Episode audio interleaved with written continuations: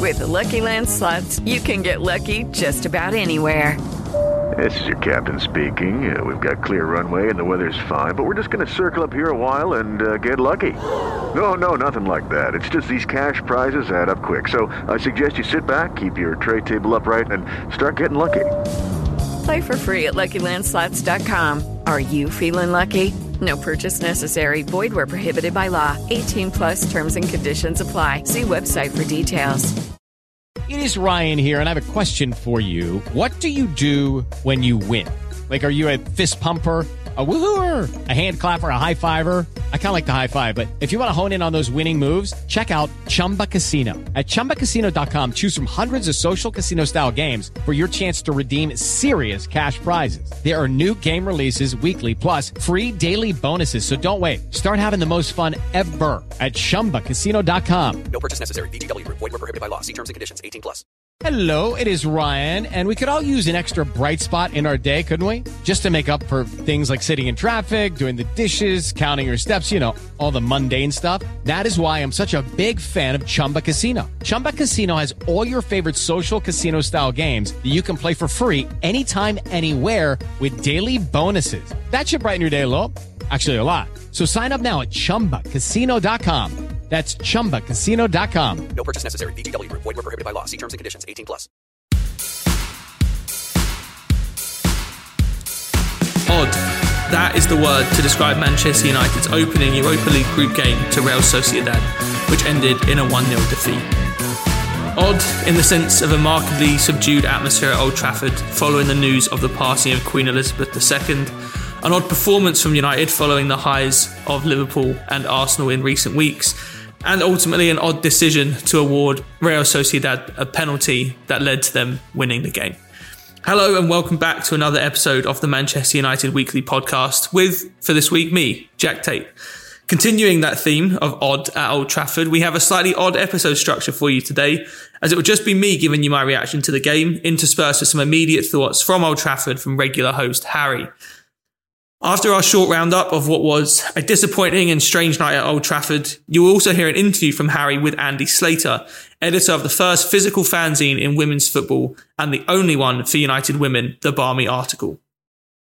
All of that is to come later in the episode, but for now, let's dive straight in. To start with, let's hear from Harry on what it was like to be at Old Trafford in a rather weird atmosphere. There aren't many days where a Manchester United defeat means absolutely nothing in terms of the news of the United Kingdom, but this was one of them. It was a strange day, I think, for monarchists, royalists, republicans, whatever your thoughts on uh, British monarchy. It was strange. No matter your opinions. Um, the longest serving monarch in the country's history died with uh, health being announced as poor in the morning. And as I say, either way, whatever your thoughts, almost on tenterhooks throughout the day, waiting to see what was actually happening. And that led to a very strange atmosphere at Old Trafford before this game against Real Sociedad.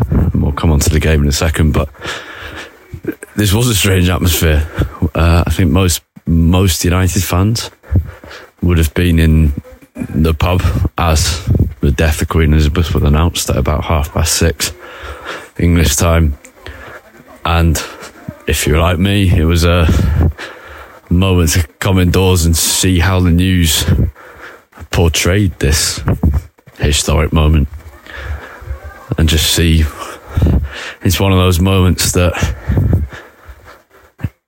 you always know is going to come but and it's been built up a lot and you've heard plenty about how how that moment will be covered in the media and how that moment will be received in the country but it's always surprising and it's it's a moment to witness as I say again regardless of your opinions uh, and then fans were going into the game and it, it that that strange strange feeling remained I'd say football fans in general are not the.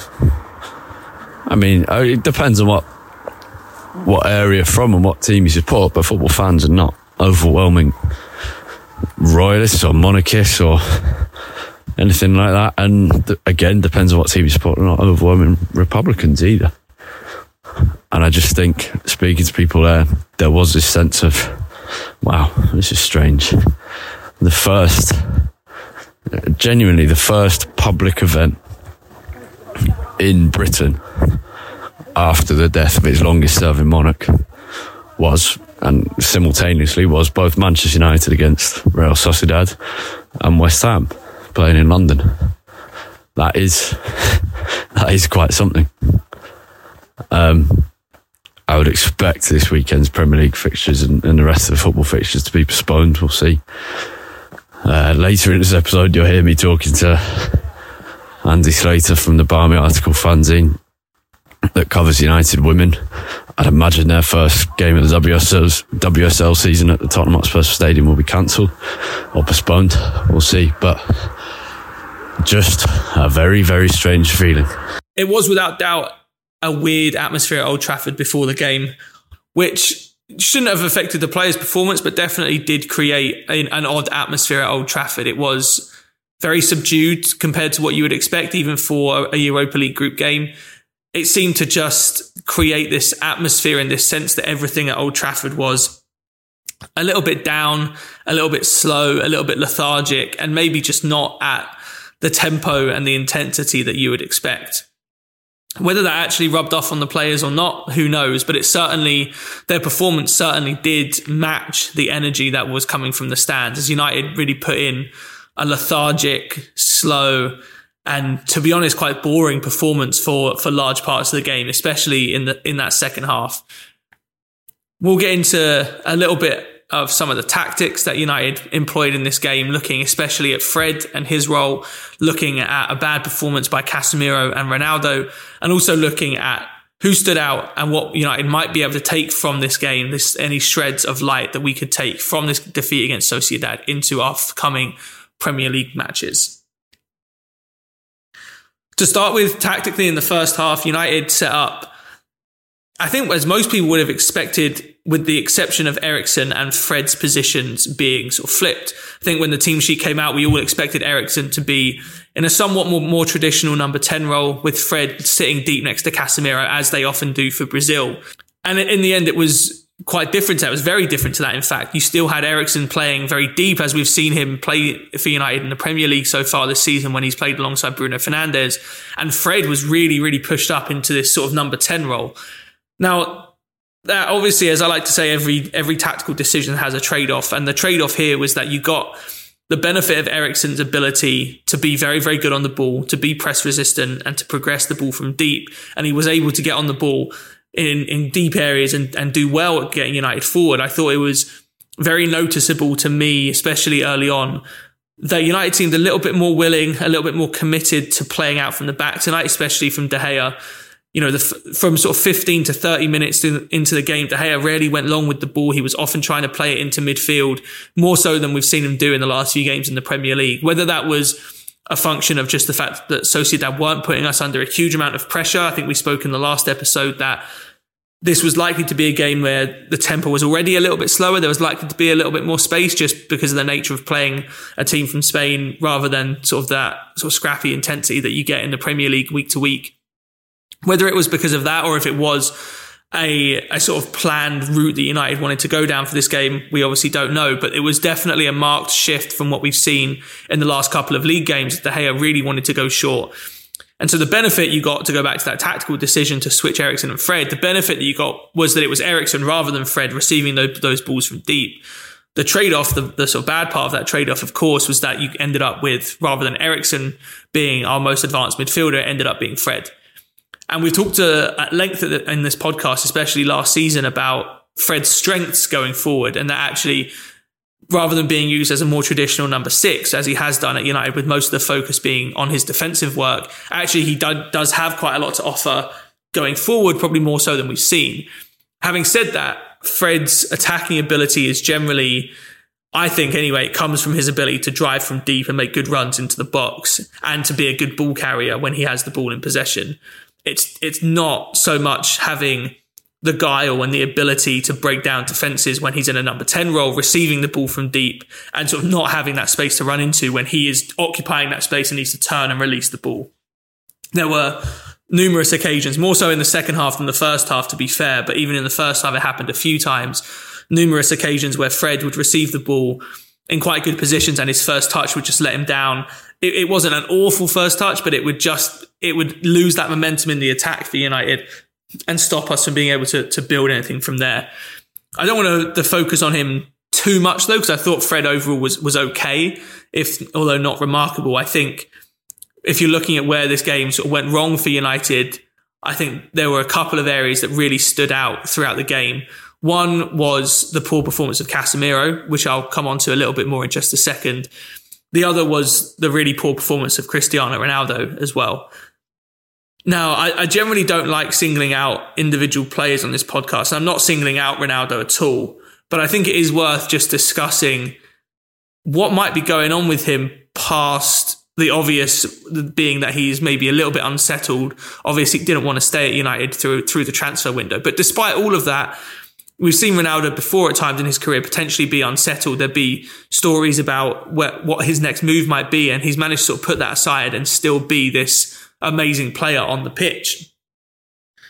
And this performance wasn't necessarily any worse than some of his other bad performances that we've seen since he came back to United. You know, I think we know that Ronaldo isn't this all around great player as he has been at, at, previous times in his career when he was a bit younger. But tonight was, it was worrying for me. And I think we mentioned it after the Southampton game as well. Just, I've never seen, I've never ever watched Ronaldo play and thought, this is someone who's a bit unsure or maybe is lacking a little bit of self belief. And I've got to be honest, probably for the first time ever, I've started to feel like that with him in the, in the last couple of games. It just felt like tonight, everything that he did was a little bit hesitant. It was quite slow. He, he just seems a little bit off it in, in almost every way. And again, that's not to say that he can't turn it around. We, we've seen Ronaldo put in bad performances to come back and score a hat trick the next week multiple times throughout his career. But it is worrying to me because, well, especially with Martial out injured for a little bit longer, Ronaldo is an important player, even if he's not starting every week. He is our depth at, at, striker. And even with Rashford, despite his great start to the season, I don't think you can be 100% certain that Marcus Rashford's good form at striker is going to maintain itself, you know, every single week. So Ronaldo is a really important player for this United team still. And it, it is worrying that his form to start the season has been so poor. I thought tactically the big difference between having him in the team and what we had with Rashford against Liverpool and Arsenal and, and against Leicester and Southampton as well was just that we had no threat in behind. Obviously, this wasn't, this wasn't the kind of game like say Arsenal where there was 50 yards of space to run into when we had, when we won the ball back. But there was still opportunities in this game for Ronaldo to be, be proactive, I guess, and making runs in behind to create space for others. And it, at this point in his career, it just doesn't seem like his game. But the problem is that when Rashford is, it looks likely at the moment anyway, that he is the alternative in that position. It means dependent on whether we're playing Ronaldo or Rashford completely changes the way that Man United seem to want to play with their striker because Rashford, even against teams like Leicester and Southampton, is still a player that ultimately does want to be running in behind as his primary threat. He's improved and did well, especially against Leicester in the first half, at dropping a bit deeper and being a bit more of a link man. I think I, the phrase that I used at the time. But Rashford's primary threat still is in behind, and Ronaldo isn't. His threat at this point in his career is to feet and being the one on the end of some flowing moves that United need to put together. The problem is though, when you switch between those two, it means everything about our style of play has to change because if you've got Rashford running in behind, you generally want your wingers to maybe stay a little bit wider, potentially to, to stay a little bit deeper as well because Rashford is already stretching the defense. So that should create space and a little, a few deeper areas for the likes of Sancho or Antony, Elanga, whoever it might be in those positions. With Ronaldo coming deeper, then that completely switches the way you want your wingers to play because you want them to actually be running more inside and in behind so that Ronaldo will drag the centre backs in. You can hopefully then, let's say, play a ball into him. He knocks it off maybe to Bruno or Fred or Eriksen, whoever it might be. And then the ball goes in behind to the wingers who then make use of the space that Ronaldo's created. So it completely changes the way United want to attack. And I think that's going to be a, a bit of a problem for United to deal with going forward is how do we manage to play with those two such different styles in attack. So I think it's only right that we highlight Ronaldo's bad performance. It doesn't necessarily mean that he's going to maintain that level of performance. But I do think it's something to monitor just the way that he's approaching these games because it that hesitancy in his play is something I haven't seen before from Ronaldo, and it is it is worrying. And then on a bigger picture, how do United adapt to having two such different playing styles in their two main options at striker, at least until Martial comes back into the frame? Then moving back down the pitch, another former Real Madrid player in this United side, Casemiro. I mean, he was woeful. I don't think there's much more I can really say on that. He, he was really bad for, for the, the entire game. I, I think the only thing you can hope from a Man United perspective is that that was primarily down to fitness and not due to any actual sort of decline in his game. Because, I mean, that kind of performance, I saw, I saw someone on, I can't remember who it was on Twitter now say this during the game, but it had shades of Schweinsteiger during his spell at United, a player coming, obviously a huge pedigree, big name, and just sort of not really having the legs to be able to, to survive in the midfield at the moment.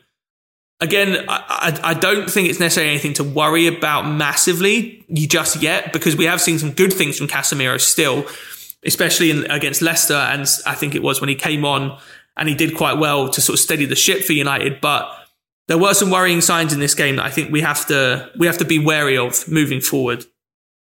Having said that, let's let's talk a little bit about the few positives that came out of this game.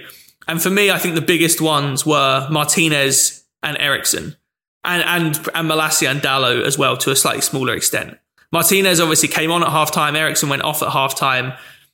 Martinez first, I think you saw a massive difference when he came on compared to Lindelof at centre back. Just, I mean, we've mentioned it before the intensity with which he defends, and I think that did make a difference, but primarily just on the ball. His comfort on the ball and his ability to get us moving forward quickly is something I haven't seen in many centre backs, honestly. And I know that was that was obviously known as a quality of his before he came here, but I don't think I quite appreciated just how strong his ability is to be really progressive in his in his movements with the ball. And it's not it's not in the same way that say Maguire does it for United, where he does carry the ball forward well, but then the passes aren't necessarily particularly incisive, even if they do ultimately move us forward from where he picked up the ball. Martinez's vision, his ability to release the ball quickly, and his ability to get himself out of some tight spots as well. I've got to say, I've been so so impressed, and that continued even tonight, despite the fact that United weren't at their best. Eriksen, I mean, just to carry on the superlatives that have been thrown his way a lot since the weekend against Arsenal, dictated the game when United were on the ball in the first half.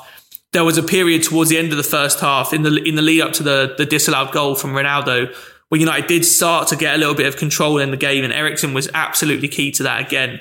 You know, just his ability to be press resistant, to be calm on the ball, even when he is under pressure, that is a trait that United have have really really lacked in midfield. We mentioned it, I think, in the Leicester game. I complimented McTominay for the, the fact that he was quite efficient on the ball that day, that he didn't sort of do his driving runs through midfield when he was under pressure, but he, he was much more aware of what was around him. That is a skill and an ability that Eriksen has in absolute abundance that we have, haven't really seen from United midfielders. Fred doesn't have it, McTominay doesn't have it, Matic didn't have it. Pogba sort of had it, but his his way of reacting to it was different to Eriksen in that he would try and beat a man to get out of it, whereas Eriksen is just brilliant at being able to keep control of the ball and sort of just drift away from players very quickly and then play great passes to get out of the pressure, get out of the pressure. That is a profile that United have lacked, and just every every game that he plays, he becomes more and more important to this United team.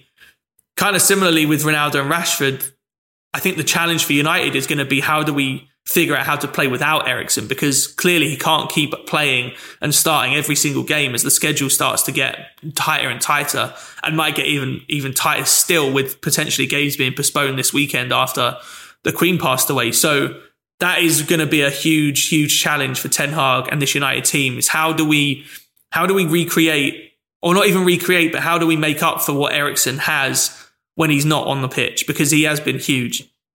And then the other two I mentioned were Dalot and Malacia. Dalot obviously went off at halftime for Martinez and Lindelof got shifted out to right back.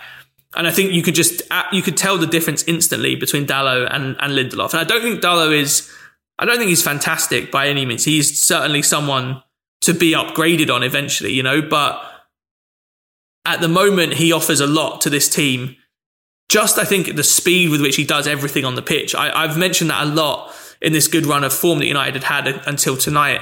That I think that is one of the biggest differences between what we've seen recently and what we had seen against Brentford and Brighton and what we'd seen last season under Rangnick and Solskjaer. It's just that I think United have, have begun to speed up the, the, the tempo of their play, and I think Dalot has been has been key to that. Not everything he does is particularly clean. He's not particularly precise. He he can still make a few mistakes with things, but just is the, the tempo and the intensity that he brings to the table, similarly to Martinez, although Martinez is definitely more refined than, than Dalot. Just, I think Dalot does make a big difference. And it's a very similar story with Malacia too. You know, players who, to be honest, are quite similar in the, in the sense that they aren't particularly refined, but they just do everything at a speed and, and, and with an intensity and at a tempo that sets a really good tone for this United team. And I think if you, if you look at that back four with potentially sort of the, the two completely different back fours that United have had in the last couple of games and that we generally lined up with last season. So if you compare Wan-Bissaka, Maguire, Lindelof, Shaw as last season's back, generally back four to Dalot, Varane, Martinez and Malacia that we've seen in these last four games.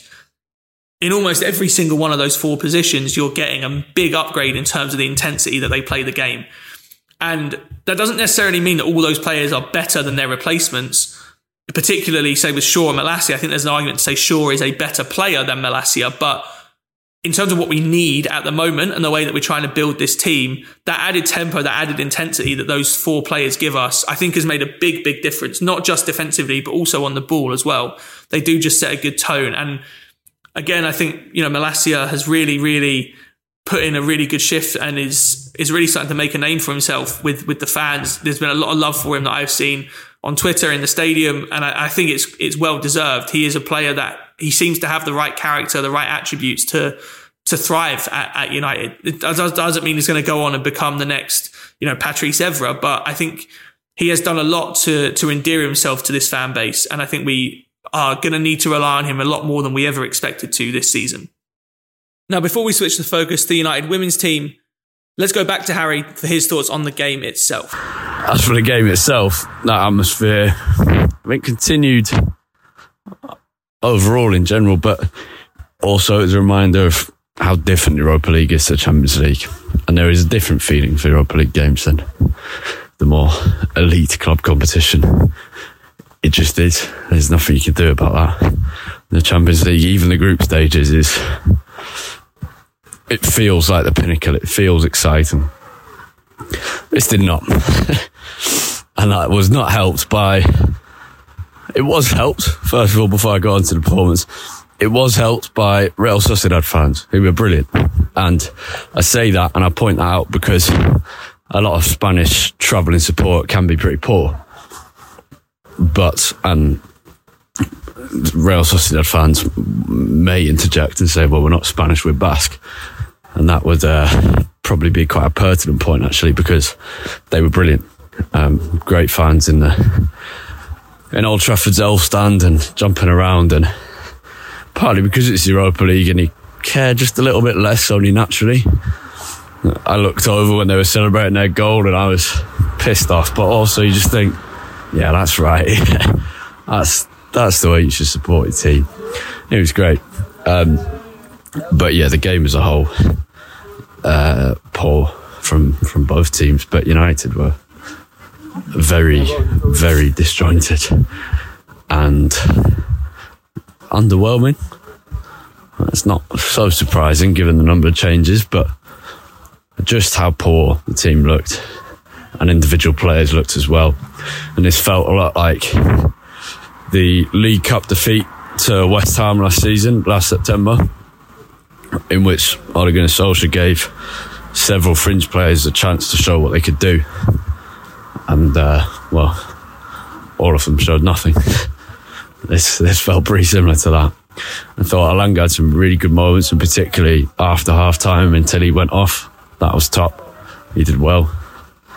But Maguire and Lindelof did not show the quality that we've become very quickly accustomed to with Martinez and Lindelof. And they would have done themselves no favours with those performances you can always say it's it's it's difficult, and it is difficult because coming into a team that has been successful and there's loads of changes. It's not the same as coming to a team that's been successful and you're the one change in. It's uh, it's very different and it, it, it can be hard, but they weren't good enough. I thought Casemiro was pretty poor as well. We've spoken about he's given the ball away a few times in his substitute appearances. Did it several times again when he was starting tonight, and that, that's poor. But overall, I mean, this game is uh, it, it brings United back down to earth. However you look at it, uh, it shows that the squad depth might look great on paper, but isn't quite there, and it shows that the the Ten Hag way of playing is not fully translated through the whole team yet, and I think we all knew that anyway. I hope we all knew that. Um, but the, the the winners out of that performance are players who didn't play the full 90 minutes. It's Christian Eriksen who showed, well, forget what he showed on the pitch today. The second half showed exactly why he has just shocked everyone by being a much more significant player than we thought he would be. He completely changes how that midfield plays and and therefore the rest of the team. And the same applies to Lisandro Martinez, who didn't start, came off, came on, sorry, at half time and, and showed his quality and just the speed of passing and the, the speed of thought compared to Maguire and Lindelof. Several players like that. And on the other hand, several players who really showed why they're not starting games in Maguire, Lindelof, Ronaldo, who was very poor. And a final positive note Charlie McNeill, a debut. He's a, he's a good striker and he's got a lot of potential. He's a proper United fan from North Manchester.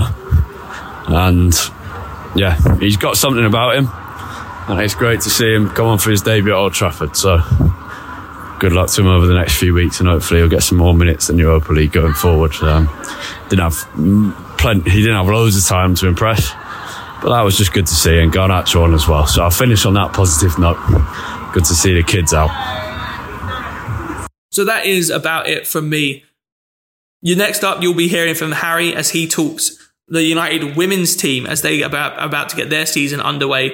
You'll hear an interview from Harry with Andy Slater, an expert on United's women's team, as he previews the season and talks a lot about United's returning heroes from this summer's victorious England women's campaign in the Euros.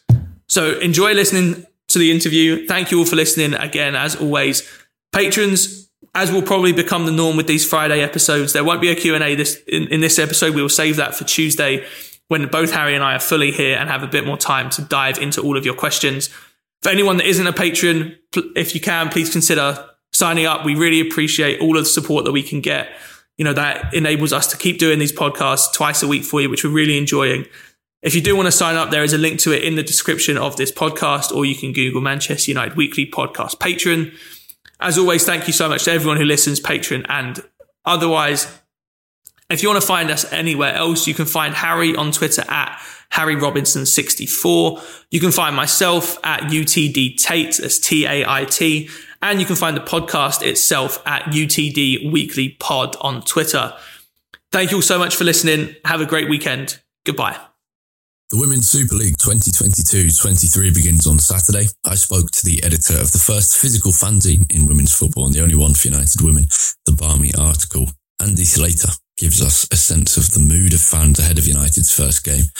Before you hear from Andy, a quick rundown for those who don't know or have forgotten the recent history of this team.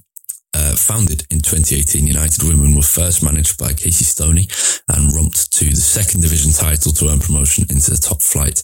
With an exciting group of young players, Stoney oversaw two seasons of the team lapping at the ankles of the top three in the women's English game, Arsenal, Chelsea and Man City.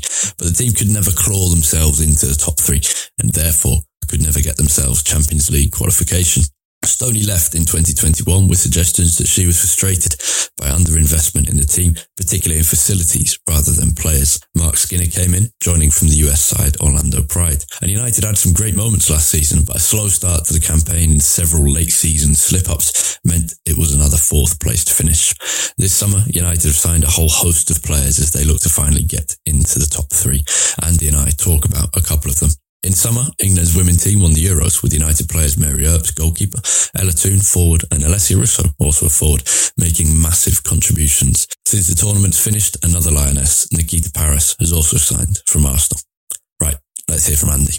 The WSL season kicks off this Saturday and United are in the opening fixture at Spurs. Andy, thank you very much for coming onto the show. Before we talk about new signings and anything else, are you excited for the new season? Yeah, very much so. I um I managed to get to a few Euros games over the summer, but none of no England ones. So sitting watching live football as a neutral just had me itching for for something I could support again and, and getting behind United, going to live football and having a team to support and cheer on. So that's that got me hyped up quite early on in the summer.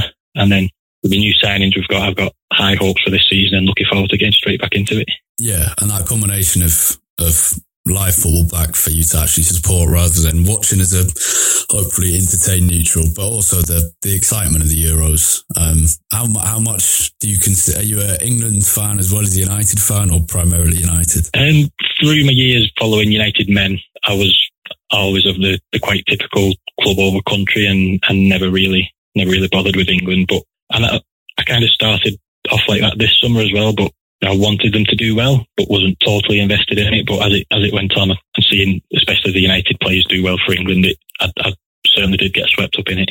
Yeah, yeah, it was hard not to, especially when I think, yeah, speaking from personal experience as well, I was I was supporting England anyway, but even more in kind of the uh, the latter half hour of games when the the duo of Toone and Russo would come on. Um, my my interest was peaked a little more than uh, than for the opening sixty minutes.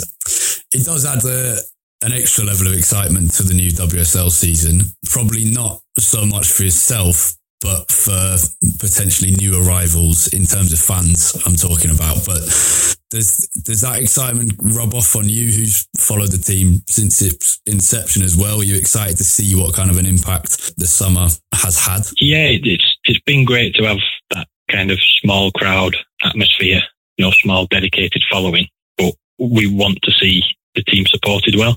And it's good to see the club helping out with that as well. They're putting shuttle buses on from Old Trafford to, to Leigh Sports Village for the first time this season. So that'll hopefully help people because Leigh's not the easiest place to get to unless you're driving and, and then there's kind of one road that passes it. So the traffic's dreadful. So that shuttle bus will hopefully encourage more people that have thought about it before and, and not quite fancied the travel arrangements. So it's good, it's good to see that help as well from the club, encouraged by the supporters club who, who do a lot of work behind the scenes as well. But it'll be, it'll be great to get some bigger crowds. And, uh, you know, it's, it's a little bit like, you know, when you're like a, a local band and you, you miss those intimate gigs in the early days, but you're thrilled to see them playing in front of much bigger crowds and, and getting the support that they want, the, the kind of support that they'll have watched on TV, watching men's football growing up and never thought they'd get. And now they're playing in front of, you know, they've played in front of 70, 80,000 in the Euros and, and hopefully, you know, it'll take a while to reach those levels here, but hopefully we'll see, see a few more thousand come, which the numbers are looking promising so far. Yeah, it's a great analogy. In terms of the signings, that does generate a lot of excitement. A whole host of players in. Um, we won't go through everyone individually because it's quite a list, but can I ask you which which two or three are you most excited about seeing, um, and which two or three are most likely to make an impact immediately in the starting eleven? I think the standout player in both of those categories is, is Maya Le Tissier. Uh, she's only 20, but she's been playing for Brighton in the WSL for four seasons already. So she's she's not short of experience for such a young player. And it, it was obvious at Brighton how good she was in the first couple of pre-season games. She's impressed, and just the fact that defence is somewhere we struggled so much last season. We, you know, we had Millie Turner was out for most of the season with with a neck issue. Uh, Aoife Mannion did her ACL, so she was missing for a while. So we only had Thorisdottir as the one recognised centre half with Zelem and Hayley Ladd dropping back to defending at various times, which took away from their games and their positions. So the fact that she's so young, she's so exciting, and she's a defender, which which we've, we've been short of, is uh, I expect she'll make the biggest impact. And with the help of Tounkara as well, because she's a more experienced defender from uh, did well with France in, in the Euros. But I think Maya Le is the, the one to watch on immediate impact and for the future. Uh, I'm excited to see Adriana Leon. She looks like an exciting attacking player. Um, Garcia as well. But I think it's difficult to pinpoint one because I think with the forwards, we've added such a, a range of talent and depth of, of talent that it's exciting to see which combinations will play, how they'll link up with, you know, obviously Toone and Russo are going to be coming back flying from the Euros. I think it's, it's a real collective uh, quality recruitment over the summer, which, which I'm looking forward to seeing who gets picked and what kind of combinations we see. Is the because the squad has had a lot of talent before, but the depth, as as, as you've just been explaining, particularly with the defence, has not always been there. Is the new depth? Do you think it's enough to finally break into the top three, which has been the aim of the team? I mean, I, I guess since its inception. I, yeah, I think so. Um, just as important as the signings, we haven't lost any first team players. There's, there's been a few outgoings, but but they've been either fringe players or, or young players who've gone out on loan who haven't really. I've, I've maybe thought they could have been used more. We could have got more out of them. But if if the manager didn't fancy them or trust them, then getting them out on loan and getting some valuable minutes would be great for the season after. But the, so the players that have gone aren't really ones that we've depended on, and we've added seven players, probably I'd say five of which I would expect to be regulars in the team, if not every game, on, on regular rotations, depending on the opponents. So it is a, it is a very new thing at this point, the, the depth, particularly on, on last season when, when we got decimated in defence. And you mentioned it there that there's, well, yeah, in terms of departures or lack thereof, I, I guess the big one, Ona Batlle, who's long been rumoured to have plenty of interest from Chelsea and Barcelona, the Spanish fullback who's massively talented and has arguably been United's player of the season for the last two, at least for one of them. She's still at United. That's that's probably the biggest, isn't it? Yeah, I would say so. Um, once Barcelona got hold of Lucy Bronze, we, we felt we were quite safe from from losing her to, to Barcelona. Um, Chelsea were rumoured to be sniffing around, but it's it feels like a bit of a Ronaldo and Madrid kind of situation where you know she's she's Catalonian, she's she's played for, for Catalonia in you know the, the friendly kind of games that, that they play. Um, it feels like Barcelona is the dream, and she will end up there one day. Uh, the general mood was if we were to lose her, we would want Maya Le Tissier to replace her. Now having both of them, if we lost her now that we've got both of them, it would it would be like a bit of a kick because um, you know there, there are still a couple of days left of the transfer window, but I'm not hearing any rumours about about losing her this late on. And I think even if an offer did come in, I think the club would would refuse. So it's great to see that she's still going to be a United player, and hopefully we can make that jump into the top three and, and convince her and others to to sign longer term deals and commit to the club a bit longer. If you were talking to a, a supporter who hasn't watched the women's team that much, how would you how would you describe what they can expect in terms of style of play under Marc Skinner in terms of what's coming up this season? I think this season it's gonna it's gonna evolve again compared to last season. I think with the array of forwards that we've got, Skinner's always talked about wanting his attackers to to interchange, and we've got a few players who are capable of playing left or right or through the middle. So Russo, for example, she's probably our best striker, but last season she was also our best right winger. So it was a question of where would you miss her the least. Uh, this season, I think she'll be playing up top consistently because we've got we've got forwards who who can play anywhere really. I think you could pick four forwards and and no matter which position you put them in, you'd, you'd get a good performance. So I think it's going to be fluid attack. I think it's going to be very exciting. We've got a good young group of players who can attack, but we've also added a bit of experience as well and, and players that will hopefully be in the prime and, and have something to prove. So I think it's going to be competitive uh, for places. And I think there's going to be a whole lot of excitement. And you add to that the, the strengths and defence that we've got compared to last season. And you hope that it'll help the midfield contribute more to the attack. And, and we'll see. I'm half expecting and more hoping for a, a big increase in, in goals scored for this season. Tell us about Barmy Article, the fanzine that you run.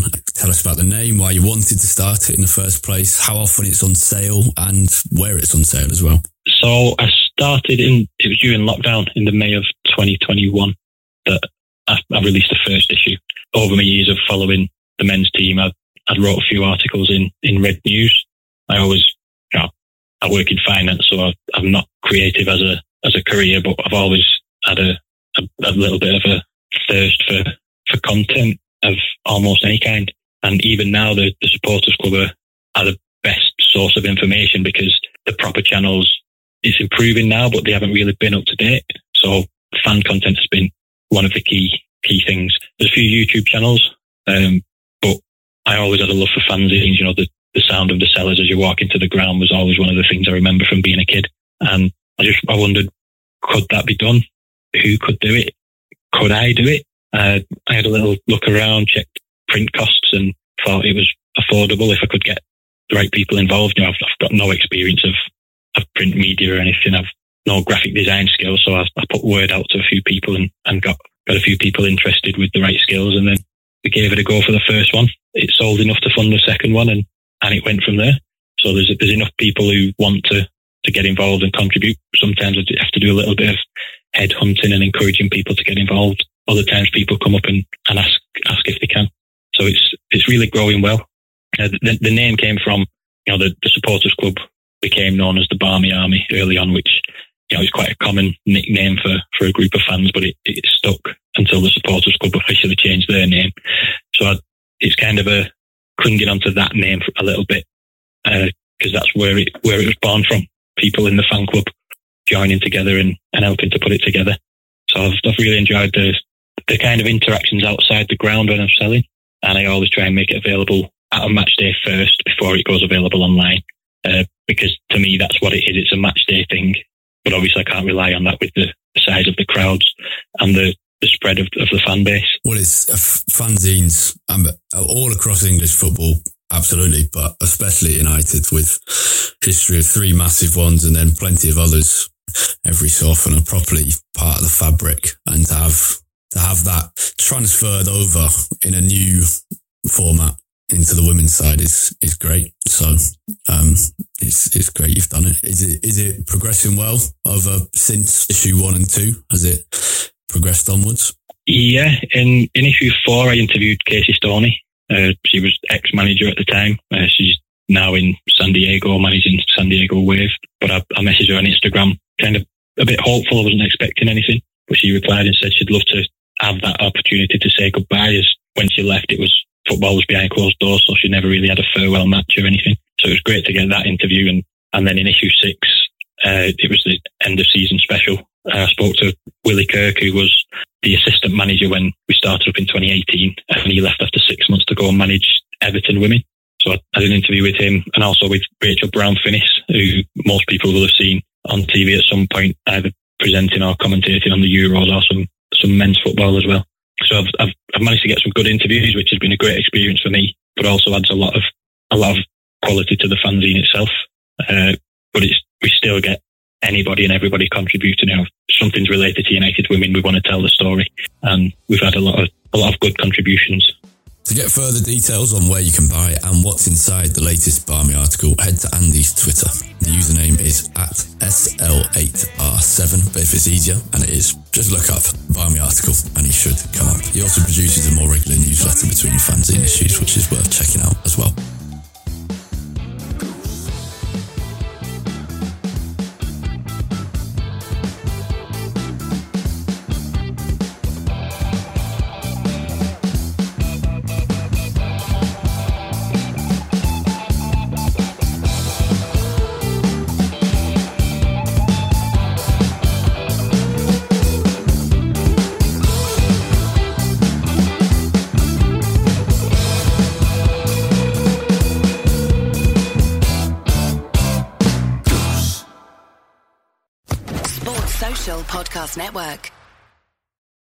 Lucky Land slots, you can get lucky just about anywhere. This is your captain speaking. Uh, we've got clear runway and the weather's fine, but we're just going to circle up here a while and uh, get lucky. No, no, nothing like that. It's just these cash prizes add up quick. So I suggest you sit back, keep your tray table upright, and start getting lucky. Play for free at LuckyLandSlots.com. Are you feeling lucky? No purchase necessary. Void where prohibited by law. 18 plus terms and conditions apply. See website for details.